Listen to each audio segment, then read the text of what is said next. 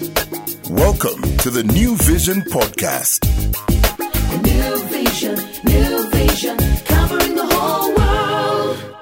Hello, thank you for listening to the New Vision podcast. This is the last episode of the Dubai Undercover podcast series, and thank you for following from the very beginning of the first episode. If you missed any, please visit www.newvision.co.ug. Hope this podcast series speaks to you as a person, to the government, or any stakeholder in the labor externalization business in Uganda.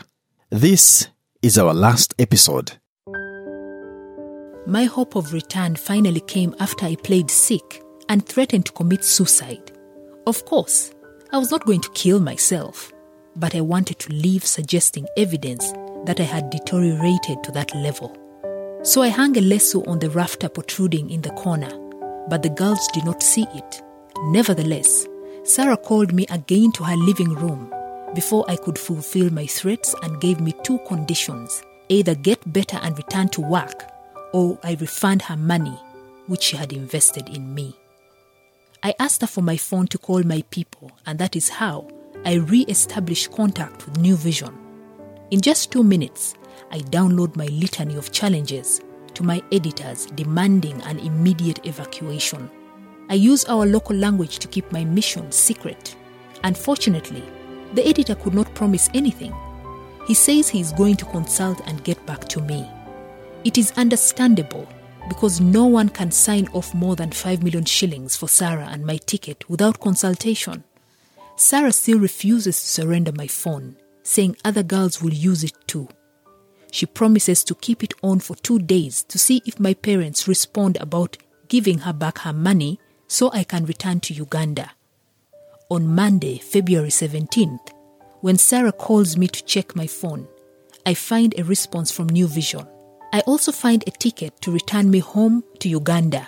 New Vision was asking for Sarah's bank details to deposit her money so as to buy my freedom. I am so happy. I immediately get better. I forget that I came supporting my stomach and dance wildly, almost knocking down Sarah's decoration. But I don't care. Sarah warns that she cannot release me until her money gets credited on her account. The girls had never seen me that bright. I didn't tell them, but they suspected that I was returning home to Uganda. I couldn't believe the jealousy on their faces. On Tuesday, Sarah confirmed receipt of her money, and I planned to leave the following day, on Wednesday. The girls returned and found me packing. They were now 15 in number, returnees and newcomers. They cried, and some actually wailed. They asked me to tell my parents in Uganda to also bail them out. They wrote letters and asked me to pray for them. Sarah comes in to announce that I refunded her money, and if they too want to return to Uganda, they can pay her 4 million shillings and buy themselves an air ticket. I leave Sarah's prison on the afternoon of Wednesday, February 19th. Sarah hands me my passport and phone. Tears roll down my face. What a relief! That is when I am sure that I am actually being liberated from slavery. I had never valued a passport more than I did then. The driver, who must have been Ethiopian, took me to the airport, guided me through, got me a boarding pass, and kept around to see me through the immigration desk. I still have two weeks on my visa. I swagger through the airport of Dubai as a bossy queen. I had no money but felt so fulfilled by my freedom. It is only after losing freedom for a while that you appreciate that being free is much more important than money. I meet many girls returning from Oman who are all happy. The few I interact with say they did not complete their contracts. Others were not even paid, but it did not matter. They were going home. My flight is at 6:30 p.m. with Emirates, and I enjoy to the maximum. I had conquered forces of modern slavery. I could not wait to expose them. I had done a project of my life and pulled through without losing my life. My captivity was for about three weeks, but it had a profound impact on me.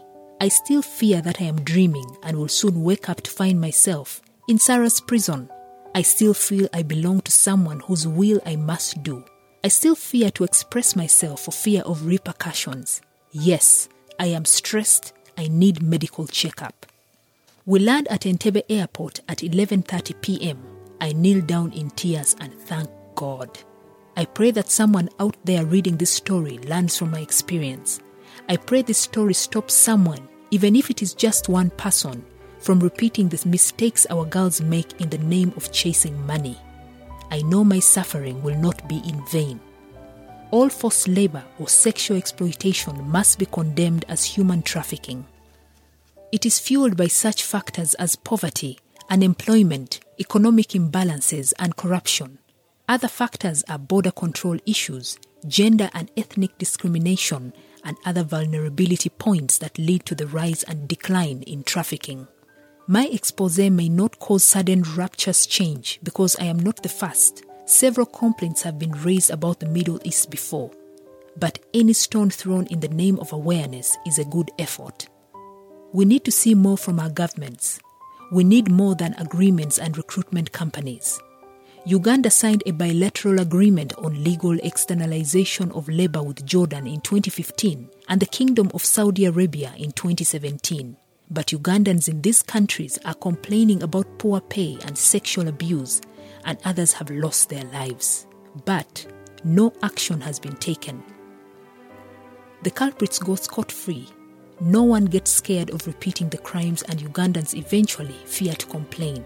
According to the Anti Human Trafficking Act, a trafficker should get 15 years imprisonment, and someone guilty of aggravated trafficking, life imprisonment. Child trafficking attracts a death sentence. Let us begin from home. My story is confirmation of the 2018 report by the Coordination Office for the Prevention of Trafficking in Persons prepared at the Ministry of Internal Affairs. The report found that officers at border points, Entebbe International Airport, and ground handling companies at the airport are involved in trafficking crimes. The report says 270 trafficking cases were registered in the period under review. It even indicates places in Kampala where the crime is being perpetuated Ham Towers, Zainab Plaza, Equatorial Mall, Nkrumah Road, Kalunji Plaza, Cooper Complex, Nasser Road, Nakasero Market, and Kalerwe, all within the city.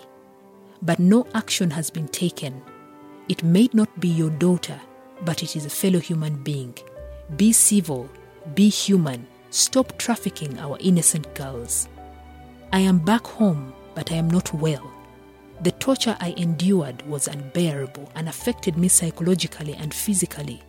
I get flashes of scenes of being sold like a cow in a market. I recall sitting in the market waiting for someone to pay for me. I was brutalized and dehumanized. Thankfully for me, it was a mission to expose trafficking and harrowing life Ugandans endure working in foreign countries, especially in the Arab world. I pity the hundreds whose mission is to find work and make a living. I sign off, now planning for another undercover story. Keep listening to the New Vision podcasts.